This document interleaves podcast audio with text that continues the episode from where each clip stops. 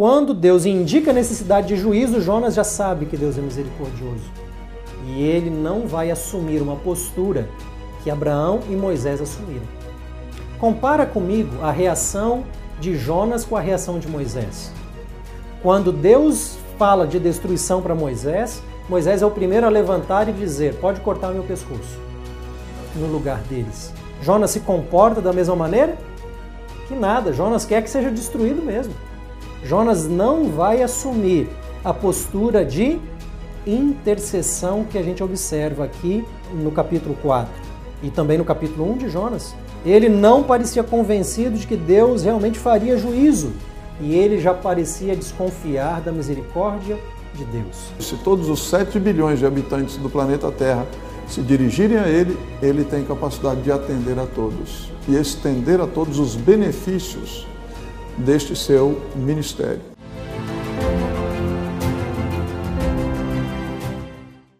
Em vários livros, em especial, mais claro, no livro de Hebreus e também Apocalipse, é dito que o crente e a igreja é o sacerdócio, o sacerdote de Deus, ou o sacerdócio de Deus, ou a nação santa, sacerdócio real. Em Hebreus nós somos convidados a entrar no Santíssimo. Em Apocalipse nós ministramos no santuário. Como você não tem mais um local físico, você também não tem pessoas que te representem perante Deus. Como a igreja o templo somos todos nós, então todos nós estamos o tempo todo representando o povo perante Deus. Toda comunidade cristã é uma nação santa, uma nação escolhida, sacerdócio santo, sacerdócio eleito. Não somente uma ou outra pessoa, mas a comunidade cristã de forma em geral.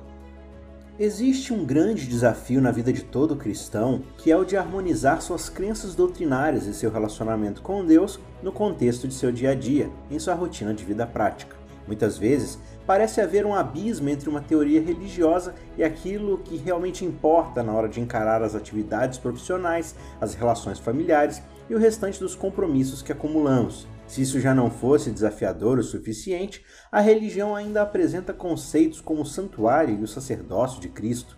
Como isso pode ter qualquer tipo de relevância para nós? Pouco antes da reforma protestante, alguns cristãos começaram a questionar o fato de líderes religiosos estarem se apropriando indevidamente do papel sacerdotal e vicário de Cristo. A resposta bíblica que os reformadores deram a esta prática trouxe mudanças não somente à teologia da época, mas também à nossa noção concreta do que é ser um sacerdote em nossa realidade prática. Não saia daí, o Teólogos está só começando.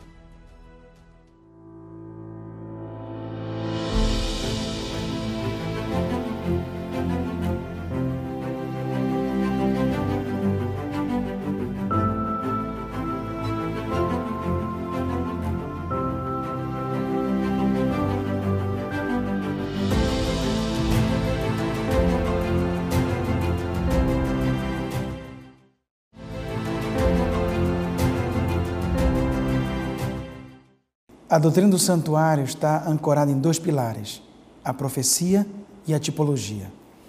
Na profecia, dois livros são especiais para a doutrina do santuário: Daniel e Apocalipse. Na tipologia, tem uma gama de tipos no Antigo Testamento que, que tem seus antitipos ou antítipos no Novo Testamento. Quando se pesquisa as palavras tipo e antitipo no Novo Testamento, um padrão surge.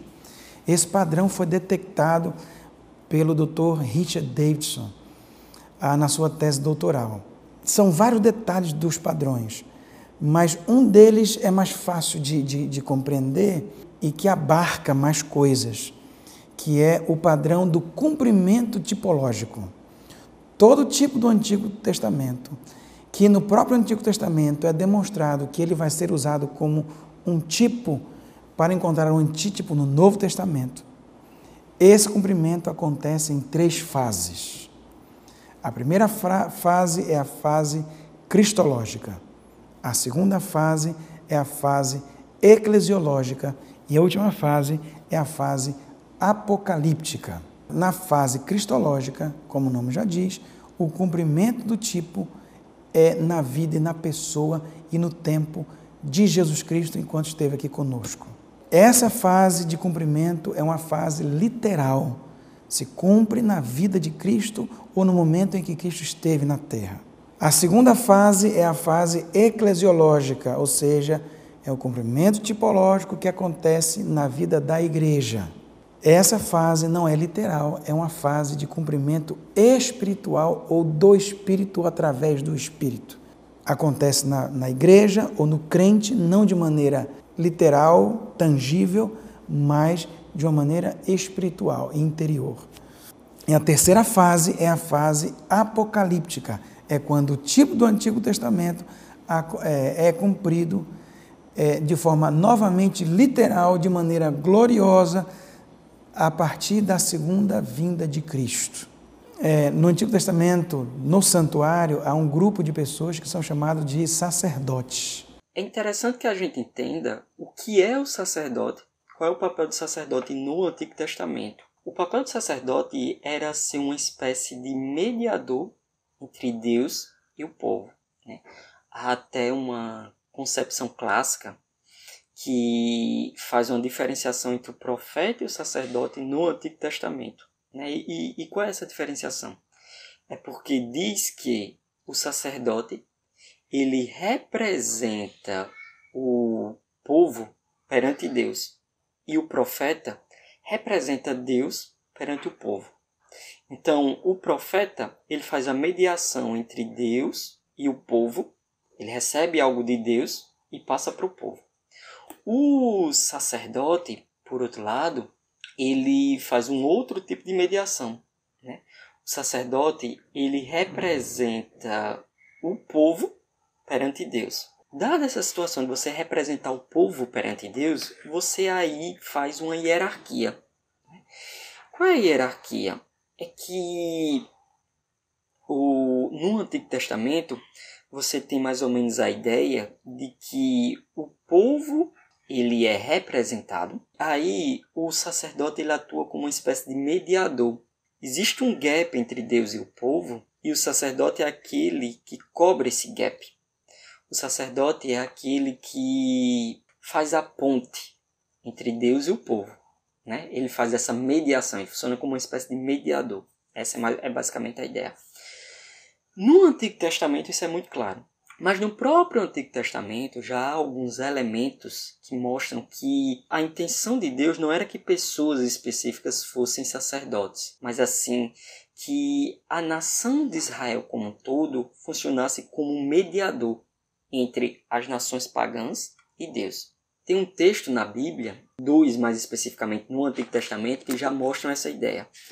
O primeiro interessante é Êxodo no capítulo 19, verso 5 e verso 6. Agora, se me obedecerem e cumprir a minha aliança, serão meu tesouro especial dentre todos os povos da terra, pois toda a terra me pertence. Serão meu reino de sacerdotes, minha nação santa. Essa é a mensagem que você deve transmitir ao povo de Israel.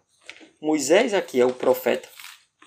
Moisés representa Deus perante o povo e Moisés vai agora ao povo e dá uma mensagem. Qual é a mensagem? Se o povo cumpre a aliança que eles firmam com Deus, eles se tornam uma nação de sacerdotes.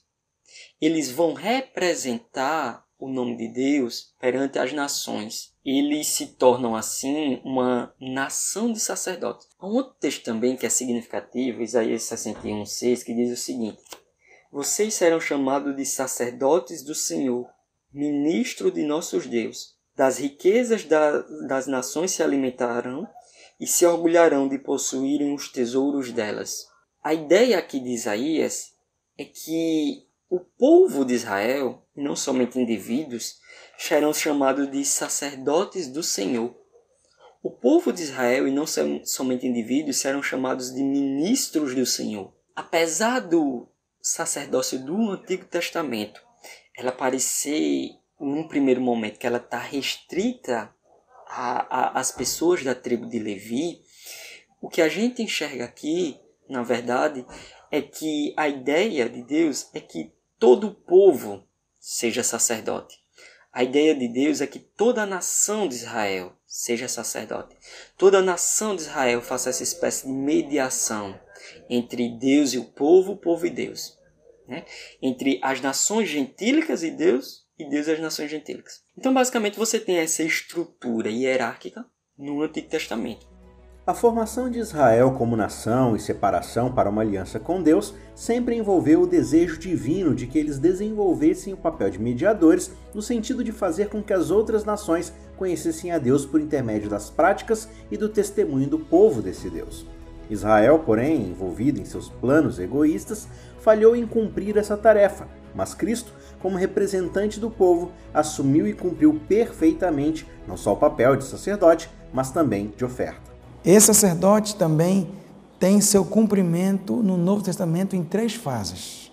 O livro de Hebreus e outros livros do Novo Testamento mostram que Jesus Cristo é o sumo sacerdote.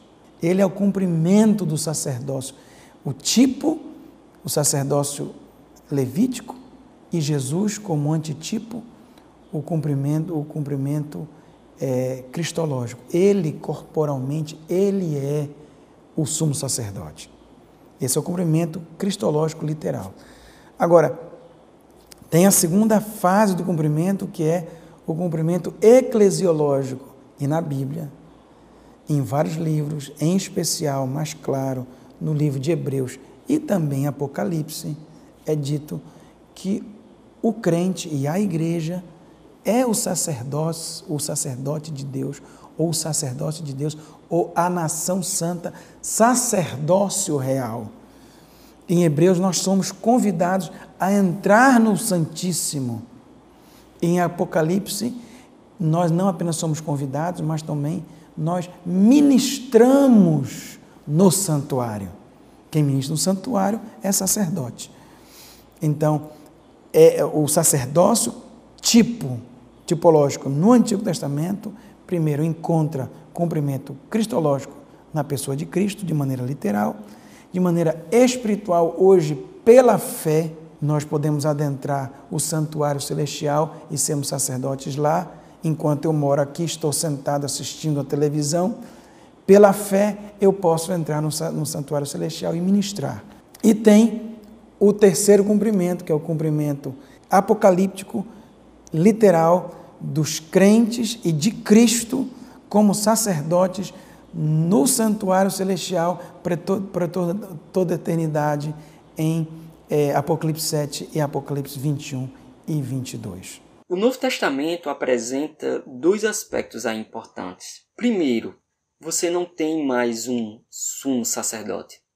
Jesus Cristo é o grande sumo sacerdote. Então você não tem mais pessoas fazendo esse papel de sumo sacerdote, esse papel de mediação de acordo com o Novo Testamento, entre Deus e o, o povo. Por quê? Porque quem é que faz isso agora? Jesus Cristo faz essa mediação. No Antigo Testamento, o sacerdote fazia essa mediação entre Deus e o povo. E agora o que é que você tem? Você tem no Novo Testamento a ideia de que Jesus Cristo, ele é o único mediador entre Deus e o povo. Jesus Cristo é o único representante. Jesus Cristo é o único que faz essa ponte, que cobre esse gap entre Deus e o povo. Essa é a ideia. Jesus Cristo é o representante dos homens perante Deus. Uma vez que Jesus Cristo é o único mediador, se segue a seguinte consequência.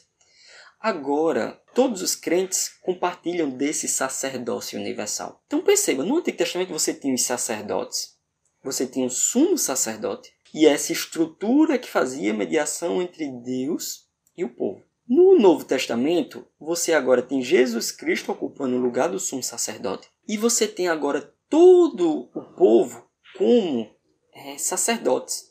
Isso fica muito claro no Novo Testamento. Quando, quando, a gente pega, por exemplo, 1 Pedro no capítulo 2, há umas coisas muito interessantes aqui. Pedro diz assim o seguinte: Vocês têm se aproximado de Cristo, a pedra viva. As pessoas o rejeitaram, mas Deus o escolheu para lhe conceder grande honra. E vocês também são pedras vivas, com as quais um templo espiritual é edificado. Além disso, são sacerdotes santos. Por meio de Jesus Cristo, oferecem sacrifícios espirituais que agradam a Deus. Como dizem as Escrituras, põe em Sião uma pedra angular, escolhida para grande honra. Quem confiar nela jamais será envergonhado. Sim, vocês, os que crerem, reconhecem a honra que lhe é devida. Mas para os que não crerem, a pedra que os construtores rejeitaram se tornou a pedra angular. E também, ele é a pedra de tropeço, rocha que faz as pedras caírem. Vocês, porém, são povos escolhidos, reino de sacerdotes, nação santa, prioridade exclusiva de Deus.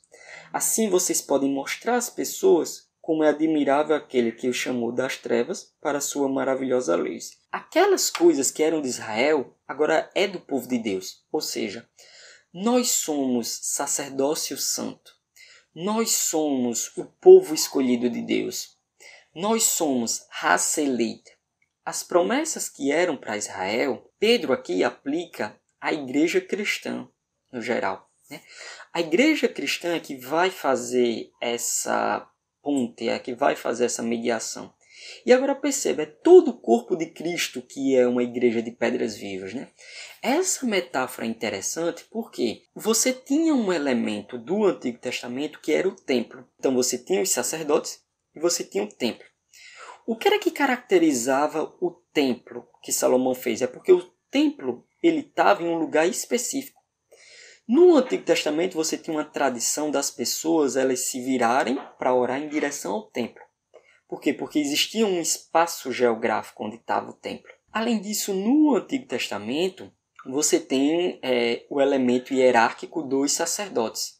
Você tem essa hierarquia entre o povo de Deus. No Novo Testamento, a metáfora é radicalmente mudada. O Antigo Testamento mostra que a relação entre santuário terrestre e o santuário celeste, em Êxodo capítulo 28, é uma relação tipológica. Portanto, no Antigo Testamento, o santuário e tudo que está envolvido no santuário é um tipo que vai ser cumprido no Novo Testamento em três fases. No cumprimento cristológico, o livro de João diz muito claro no capítulo 2 que Jesus Cristo é o templo. No capítulo 1, por exemplo, verso 14, diz que ao Jesus se encarnar, ele tabernacula, ou, ele habitou entre nós, é a tradução de construir ou de armar uma tenda. E no capítulo 2, o próprio Cristo diz de si mesmo que destrói esse templo, em três dias o reconstruirei e João reconhece que ele estava falando do templo do seu próprio corpo, ou seja, ele mesmo é o templo. Essa é a fase cristológica, um cumprimento literal na vida e na pessoa de Jesus Cristo. O segundo cumprimento é o cumprimento eclesiológico, que é espiritual. E é muito claro isso em vários textos de Paulo, de Pedro também, no livro de Efésios, em outros livros, e Coríntios, onde a Bíblia diz que o crente é o templo do Espírito Santo. João diz que o Pai e ele virão e farão morada no crente. A mesma palavra morada, que é uma referência à casa do Pai. Agora, o cristão hoje é morada do Pai através do Espírito Santo. Paulo fala é, de várias maneiras distintas que o crente e a igreja são o templo do Espírito Santo. É uma habitação não literal de Deus, mas espiritual, ou seja, através do Espírito que ele mora em mim. Contudo, há um terceiro cumprimento, que é o cumprimento apocalíptico, quando o crente e Deus estarão morando de maneira literal, num lugar literal que é, no capítulo 21 de Apocalipse é chamado de Nova Jerusalém ou Tabernáculo de Deus. No capítulo 7 é claramente dito que é o templo de Deus. Em outros lugares é chamado de santuário de Deus. Nesse lugar, o crente vai morar junto com Deus. Então, é, um, é, um, é a terceira fase do cumprimento, que é o cumprimento literal. Quando falo igreja, Estou falando no sentido bíblico de igreja, é o corpo de crentes, a comunidade que tem como cabeça Jesus Cristo e todos somos seus membros. É, não, não, estou me, referindo a um, a um, prédio, prédio não é igreja, igrejas são pessoas e são pessoas que seguem a Cristo. Então, eu, quando fala de cumprimento eclesiológico, cumprimento na igreja, não é em uma denominação religiosa de pessoas que têm um pensamento. Estou falando de toda a cristandade que tenha Cristo como cabeça e Senhor é, do seu povo. Primeiro que você não tem mais um templo físico, você não tem mais um templo espacial.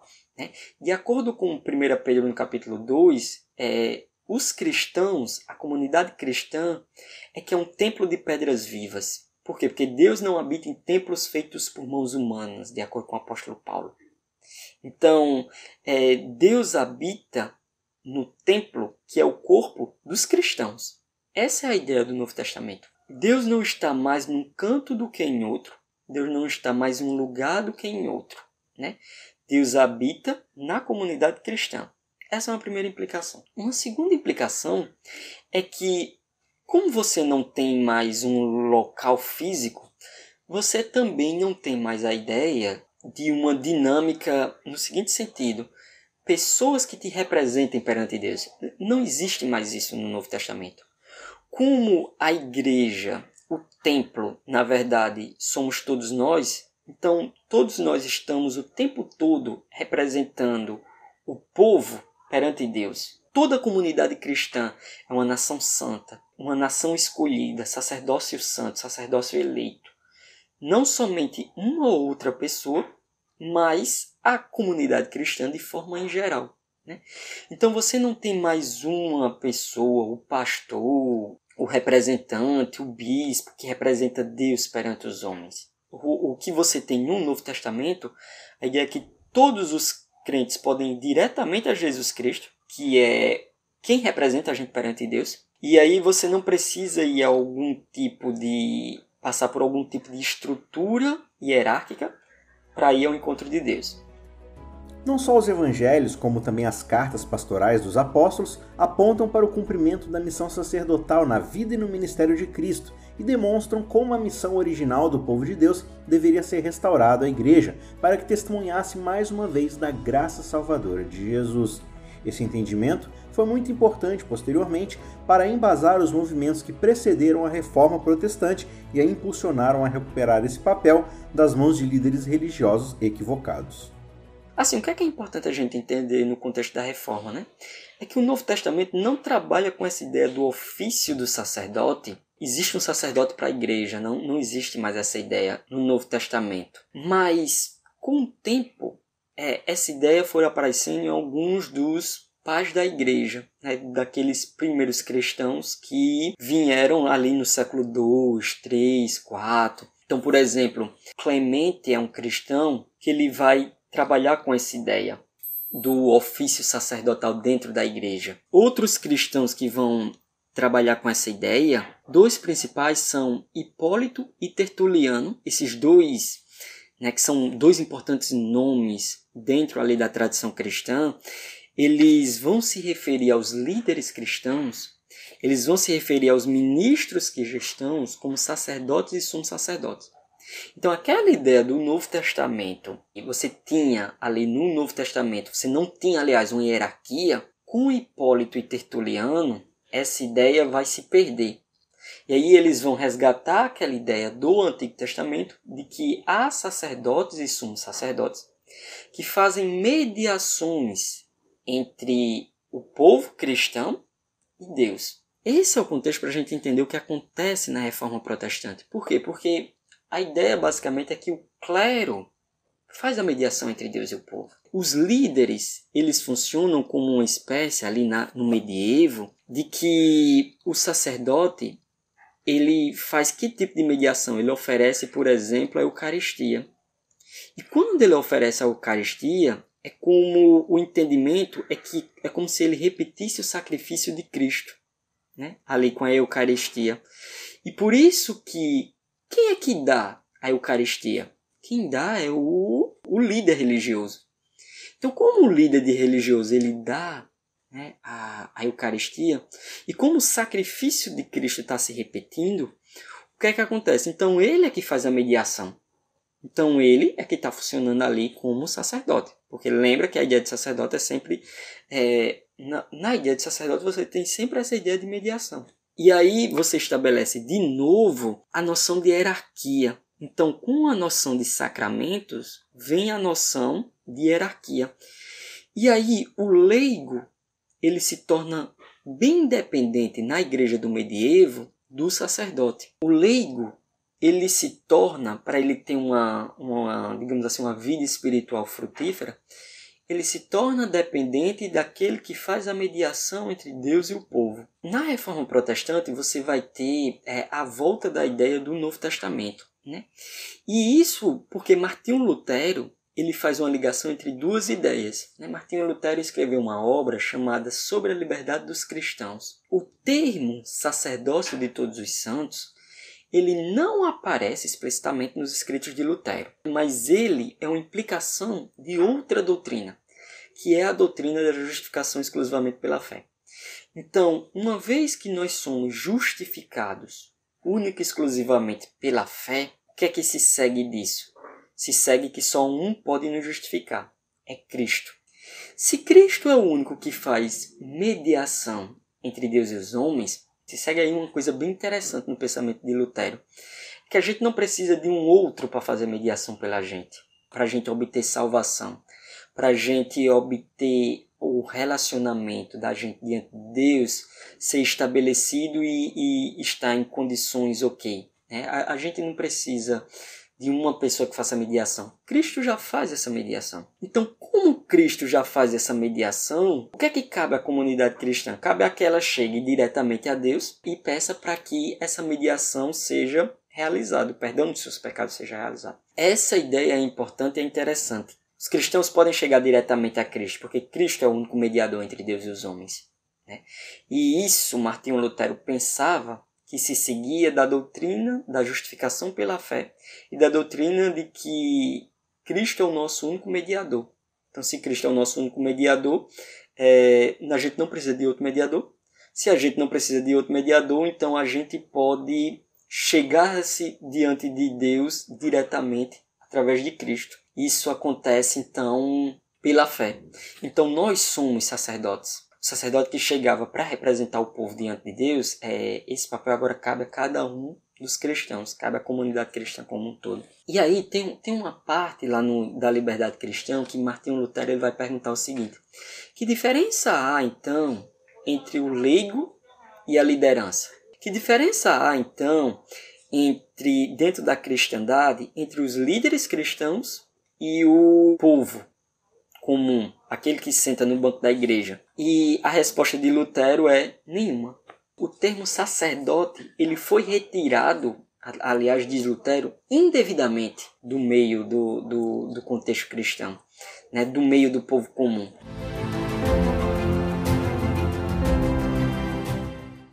Quanto mais nós aprofundamos na reflexão do que é o sacerdócio de Cristo, melhores condições nós temos de explorar aquilo que é o sacerdócio de todos os crentes.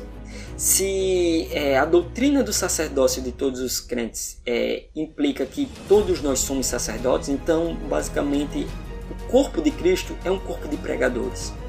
O corpo de Cristo é um corpo de cantores. O corpo de Cristo é um corpo de encorajadores. Mas a principal ênfase do conteúdo de Hebreus é que para o cristão o Messias já veio.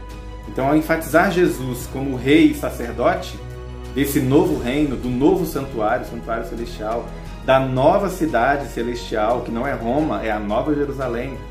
Hebreus leva o cristão a questionar qualquer esperança messiânica em líderes e movimentos políticos aqui da Terra, mesmo que sejam líderes religiosos. Nós não precisamos de ícones na igreja, precisamos de Jesus.